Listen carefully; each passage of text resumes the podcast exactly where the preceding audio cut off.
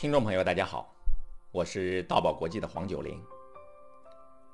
今天我们继续演讲开场这个单元。在前面的节目里，我已经谈到了演讲开场的两个方法，一个是故事，另一个是制造悬念。今天我们聊一聊演讲开场的第三个方法，语出惊人。在 TED 演讲会上。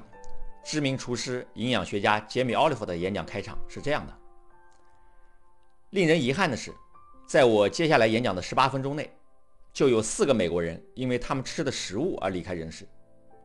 在过去的七年，我夜以继日的工作，就是为了能够挽回更多人的生命。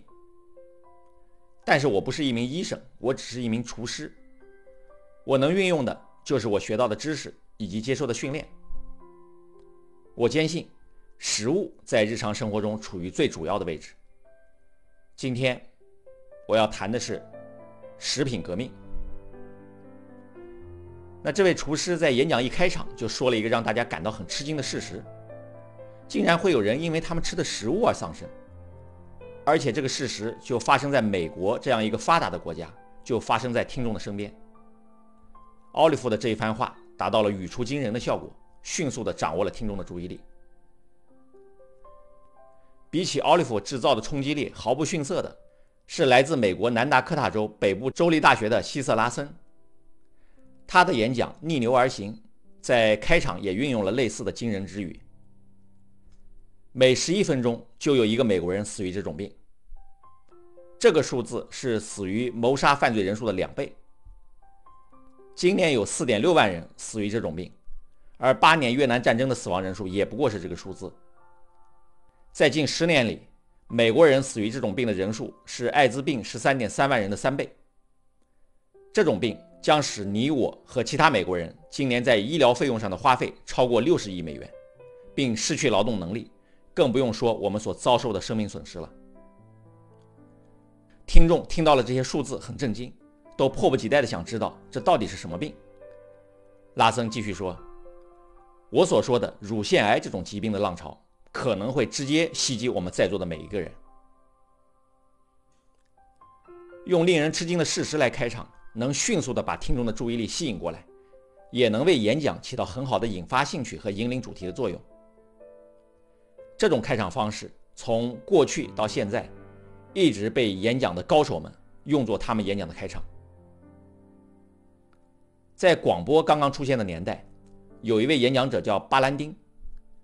巴兰丁在他讲述奇妙的广播时是这样开场的：“各位可知道，一只苍蝇在纽约玻璃上行走的声音，可以用广播传到非洲的部落，而且可以扩大成尼亚加拉瀑布一样惊人的巨响。”在当时人们不太了解广播的情况下，巴兰丁这样的一个开场，听众的吃惊非同小可，立刻对广播产生了浓厚的兴趣。巴兰丁的这个开场非常成功。达到了预期的目的。还有一篇演讲是这样开场的：我们的某位议员最近提议，要通过一项法律，禁止距离学校两里内的蝌蚪变成青蛙，以免扰乱学生读书。这一番话让听众吃了一惊，真有这样的议员？真有这种事吗？于是想认真的听一听到底是怎么回事。有一位年轻漂亮的妈妈。在亲子关系的演讲中是这样开场的：昨天我险些脱掉了我的裙子。这一句话让听众一下子瞪大了眼睛，都竖起了耳朵，想听听到底发生了什么事儿。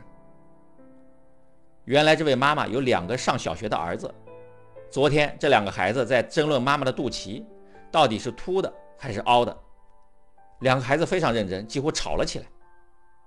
这位妈妈在给两个孩子调解的时候说。你们安静一下，我让你们看看妈妈的肚脐到底是凸的还是凹的，并且假装呢要脱下裙子的样子。这个举动让两个孩子不好意思的笑了起来。而这位漂亮妈妈用语出惊人的开场，抓住了所有听众的注意力。一家重要期刊的创始人麦克劳尔说：“一篇好的杂志文章就是一连串的惊吓。”而演讲的开场。同样需要制造出语出惊人的效果。好，那今天的节目就到这里，大爱能言，善道为宝，我们下一期节目再见。